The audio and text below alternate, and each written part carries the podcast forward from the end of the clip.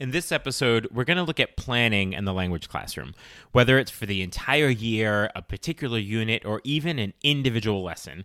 Backwards planning is very effective.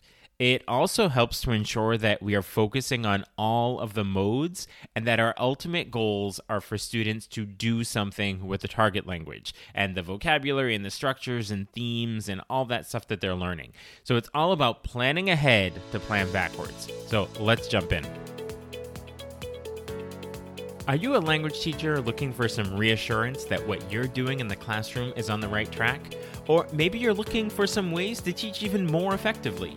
If you're one or the other or somewhere in between, you've landed in the right place. This is the World Language Classroom Podcast with your host, me, Joshua Cabral. You're about to get tips, tools, and resources so that your students continue to rise in proficiency and communicate with confidence. Let's jump in. Vamos, allons-y. Hello, my friends. Bonjour, mes amis. Hola, mis amigos. Welcome to the World Language Classroom podcast. I am Joshua Cabral, and thank you, as always, for being here, taking the time out of your week to think about your teaching and to be reassured that you're on the right track and maybe change just a little bit here and there so you can be even more effective. Just make sure that you are liking or subscribing on whatever app you're listening to the podcast on, and always, I like to ask that if you would be so kind as to leave a rating and a comment, that would also be really helpful because it helps other teachers to see what this podcast is all about, and we can get more people in the World Language Classroom podcast community. So today's theme is planning. And not just planning, but this idea of backwards planning. I had the opportunity this summer to work with some teachers in Richland, Washington, out in Washington State. So I'm in Boston, so it was way on the other side of the country. And it was actually my second time to that area because it's uh, Tri Cities, Washington. It's close to the Idaho border. I had gone to Kennewick, which is one of the Tri Cities, in 2017 to work with teachers. So it just so happened that I went back to Richland, the town right next door in Washington as well, to work with teachers. And we were really looking at how to use particular textbooks in communicative ways. And the teachers were using a textbook that was incredibly communicative and really well done and set up for all of the modes. So we ended up spending quite a bit of time looking at this idea of backwards planning. So, how can you have this resource and then overlay this idea of backwards planning on top of it?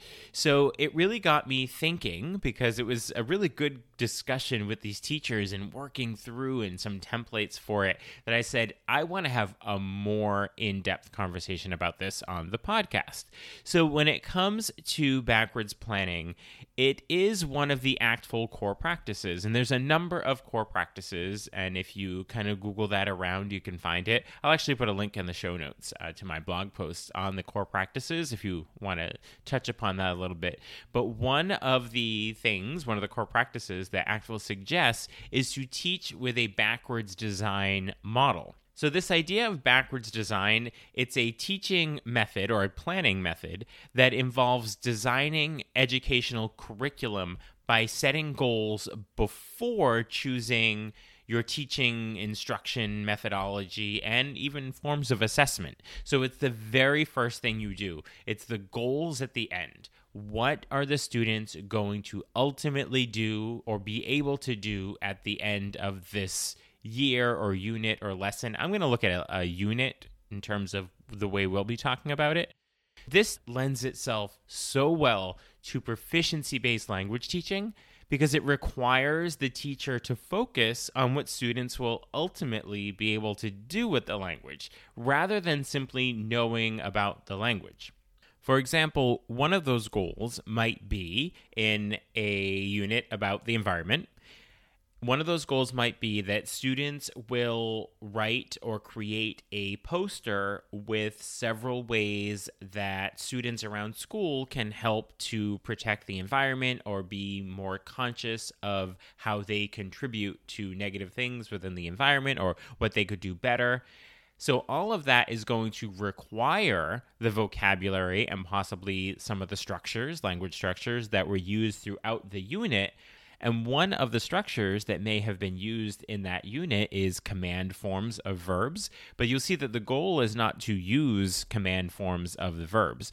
The goal is not to list all of the vocabulary in a particular topic. The goal is to create the poster, which will use the command forms and the vocabulary about the environment to then create this poster. But the goal does not say the specific grammatical structures and vocabulary needed the goal is much more global and universal and encompassing within one of the modes, which would be presentational writing. So you can see that by having that goal at the end, it's what they're ultimately able to do with everything that's happening within the unit and not looking specifically at the details that were learned throughout the unit. Now, that's not to say that there isn't going to be a focus with maybe formative assessments along the way on those topics, but ultimately, summatively at the end, it's bringing it all together. So, when we look at the different steps of backwards planning, you'll see where those individual assessments come in and then where those summative assessments come in. So, before we look at the three steps that are basically the phases of backwards planning, I just want to point out some of the differences with traditional teaching or legacy teaching, as I like to call it. More legacy focused instruction has focused on learning and producing language structures and vocabulary through practice type activities. But when it comes time to assessment or testing, it has typically been a matter of verifying what students can tell the teacher about the language, such as vocabulary lists and verb forms, rather than demonstrating what the student can do or is able to do with the language. And by doing backwards planning and you have these ultimate goals that are other than the vocabulary and structures, it helps to make sure that your assessment is what they're able to do about the language and not what they know about the language. So, backwards design planning happens in three phases or stages. So, the first one, and I'll break them down, but the first one is identifying desired results. So, what are those ultimate goals you have that they'll be able to do? And then two is determining acceptable evidence. So, what is it they're actually doing to show you that they're then going to be able to meet that goal? And then the third thing is to plan the instruction and what's going to actually happen in the classroom. So, this is where that word backwards comes in.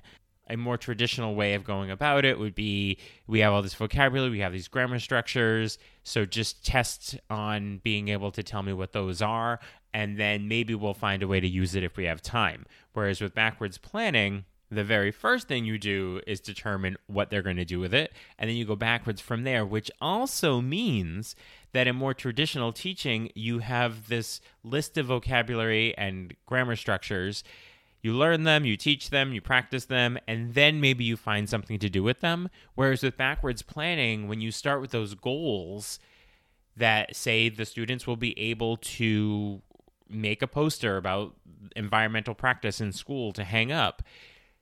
At that moment, then you look at that theme and you determine what is the vocabulary we're going to focus on and what are the structures, the language structures that will be needed to be able to do that. And then you might think, oh, that's where maybe command forms of verbs will come in, and that's what we're going to use. Or maybe you're doing something with subjunctive, and so subjunctive could be used in there. But the whole idea is you have this ultimate goal, and then you figure out the language and structures needed to reach that goal that's where the backwards comes in rather than starting with the vocabulary and the structures and then figuring out what you're going to do with it later. So, when we are going about this backwards planning and we start number one with the desired results, there are a couple of questions that you can ask yourself or to keep in mind as you're looking at those desired results. And all of these questions are actually in a blog post that I have about backwards planning. So that blog post will be in the show notes. So you can go to the blog post and see it all in writing if you'd like to print that out or save it or whatever you'd like to do with it. But when it comes to identifying desired results, the first thing you want to ask is what will the students do with the language? Again, this is not what can they tell me about the language, but what will they do with the language? And then does the goal only focus on what the students know about the language? Ugh. So once we get into those areas, we need to like step back and say, no, that's not what our ultimate goal is. And then, what is the current proficiency level of students? Are they novice mid? Are they intermediate low? Because that is then going to dictate what our goals are going to be, what students are going to do. Because if they're a novice mid, novice high, and our goals are for them to do things that are intermediate mid, that's beyond the scope of what they're able to do. And if they're intermediate mid and we have goals that only require small chunks of language at the novice level, then that's below the scope of what they're able to do. So really knowing their proficiency level is going to help to identify those those final desired results. And knowing those proficiency levels essentially means what their text type is going to be, right? So are they creating lists, chunked phrases, discrete sentences, connected sentences, paragraphs? And then you want to make sure that that theme, that topic, what they're able to do will allow us to write two or three can do statements that focus on that particular goal. So that's the very first step. It's very, it sounds theoretical. It's like this is what the students will ultimately be able to do. And then the second thing to consider is what the acceptable evidence is going to be. So, what are students going to actually be able to do? And this is where assessments are going to come in that will then allow them to do everything that is that ultimate final result. So, when you're determining this acceptable evidence and what that will be, you want to ask yourself are there opportunities to demonstrate proficiency in all three modes of communication interpretive, presentational, and interpersonal? And also, are the prompts we're giving students in their assessments at the appropriate proficiency level. Again, I always come back to that because it's so important that we are having students engage with the language at their proficiency level and therefore their text type. You know, that's what we want students doing.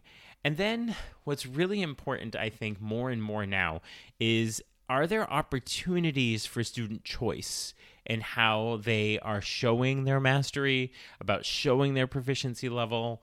And making sure that there's compelling ways for them to do that, that it's not necessarily everyone doing it in the same way. And then when you're giving assessments at this level, do the assessments provide really, truly, do they provide insight into the student's ability to perform the can do statements that we've articulated in the previous step, in the first step? So, with those goals and desired outcomes, with the can do statements, are our assessments that we're creating actually responding to those can do statements. Because if all of our assessments look different and don't provide opportunities to actually do the can do statements, then we're not setting our students up to be able to do them. So, anytime we are doing our assessments, make sure that they are in direct response to being able to, or directly connected to being able to do the can do statements that we created in the first step. And then always other opportunities for spontaneous language production because if we do everything with our assessments that are interpretive listening and interpretive reading and presentational writing then that can be in a very controlled way. But the interpersonal and the spontaneous use of language is a goal to keep in mind. And a lot of times that doesn't come up with assessments because it can be challenging. How are you going to do it? How do you find the time to do it? But just keep that in mind so remember that first part where we were identifying our results is this is what I want students to be able to do. These are my two or three can do statements of what a student will be able to do and make sure you focus on all the modes when you're doing those. And then the acceptable evidence is what are your assessments going to look like? That will demonstrate that students will then actually be able to do all of those required results. And therefore, they have to be directly related. And then the third part is where it comes to the everyday in class, what you're doing, and the learning experience and the instruction rather than starting here, this is planning backwards. So now I know what my assessments are, and I know that my assessments are directly connected to what the can do statements were. So, therefore, to prepare students for those assessments, this is what we're going to do. So, some things to ask ourselves when we're planning this instruction is what are the vocabulary themes necessary to reach the goals and desired outcomes? And to perform well on the assessments. Then, what are the language structures necessary to reach the goals and desired outcomes? Because again, this is looking at, at, that idea of rather than having dictated language structures and vocabulary, students learn them and then you figure out how to use them by planning backwards. This is the outcome. So, what is the vocabulary and the structures needed in the classroom as our focus so that they can take those assessments and so that they can then respond to those can do statements as well. So, what is the vocabulary? What are the structures needed to get them there?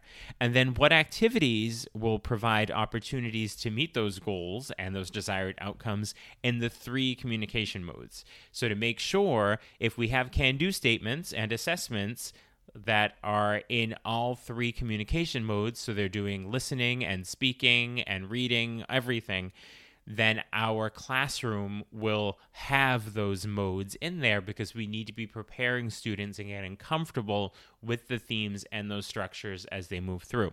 And then what tasks will then provide these opportunities to accomplish those goals. So, what does that every day look like? What does a writing assignment look like? What does a listening task look like? What does an interpersonal speaking task look like? The everyday in the classroom that's always moving towards what is ultimately going to be their assessment. And then once they are able to perform on the assessment, they'll be able to respond to those can do statements. So we start with our desired results, and then we look for the evidence, which is usually an assessment that they'll be able to perform those desired results. And then the last thing we're going to look at is the instruction, what's actually happening in the classroom. So as I pointed out, you know, there's that more legacy way of looking at it. Here's the vocabulary, here's the structures, what are we going to do with it? Backwards planning is just essentially saying this is what I want students to be able to do and then what is the language they need to get there. So if we look at it that way, that is truly what backwards planning looks like and we are sure to focus on all of the modes when we have interpretive, interpersonal, and presentational as part of those can do statements. As soon as we make those part of the can do statements, then our assessments will respond to that so they're prepared to do that. And if we know we have those assessments set up that are going to include all of the modes, then what we're doing in the classroom on a daily basis will capture all of those modes in there rather than focusing on just one. I do want to point out that this is going to look a little different at the different proficiency levels. So, particularly at the novice level, we know how important the interpretive is the interpretive listening and the interpretive reading. And so, to make sure that these modes are not disproportionate to each other as we're going through, so you may want to make sure that your can do statements for interpretive are weighed more when it comes to the novice level and that as you get into the intermediate low that there's more of a presentational writing maybe even presentational speaking that comes in there. So i'm not looking at backwards planning as being monolithic that it's going to work this way for every single proficiency level. So you want to sort of work with them and what's going to be most appropriate for students at the the different proficiency levels be sure to check out the show notes where you'll see a link to the blog post I mentioned that has all of these written out directly for you and is actually a PDF of a template that you can download so that you can do some backwards planning or looking at backwards planning in your classroom to help you out with that. There are also links to sign up for Talking Points, my weekly email newsletter with tips and resources for language teaching. And if you'd like to get in touch with me to work together in your school, either in person or remotely, there are links to do that as well. So get to work with some backwards planning, but you need to plan ahead to plan backwards. I know it's a little corny, but I'm going to say it anyway. You got to plan ahead to plan backwards because if you don't plan ahead, you're not going to plan backwards. I know, is what it is. Okay, I will talk to you real soon. Bye for now.